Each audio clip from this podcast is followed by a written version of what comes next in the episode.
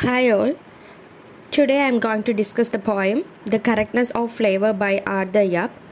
Arthur Yap was born in Singapore, the sixth child of a carpenter and a housewife. Yap attended St. Andrew's School and the University of Singapore, after which he won a British Council scholarship to study at the University of Leeds in England. He served as a mentor with the Creative Arts program run by the Ministry of Education to help inspire students and nurture young writers at local secondary schools and junior colleges. So, The Correctness of Flavor is a poem which greatly stereotypes Singapore mothers. We are depicted a story of a boy and his mothering ordering ice cream. The main ideas shown in this poem are authority and strictness of a Singapore mother.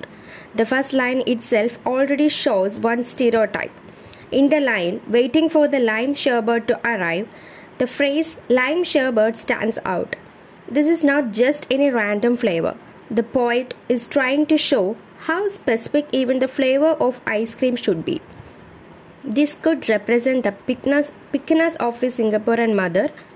In this poem, the word mother is used instead of mom. The formality of the word could show strictness and authority. The mother also refers to her child as boy, and this could possibly make him feel small and brings him down to a raw state as he uses the word boy instead of son. In this poem, we also see different points of view. The line, boy rolled his squinty eyes to the ceiling, allows us to relate with the boy very well as this in the, is the way many of us would react to our mothers. This also shows us that his mother acting this way is probably a usual thing.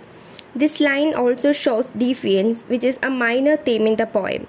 The last stanza sums up the authority stickiness and pickiness of the mother.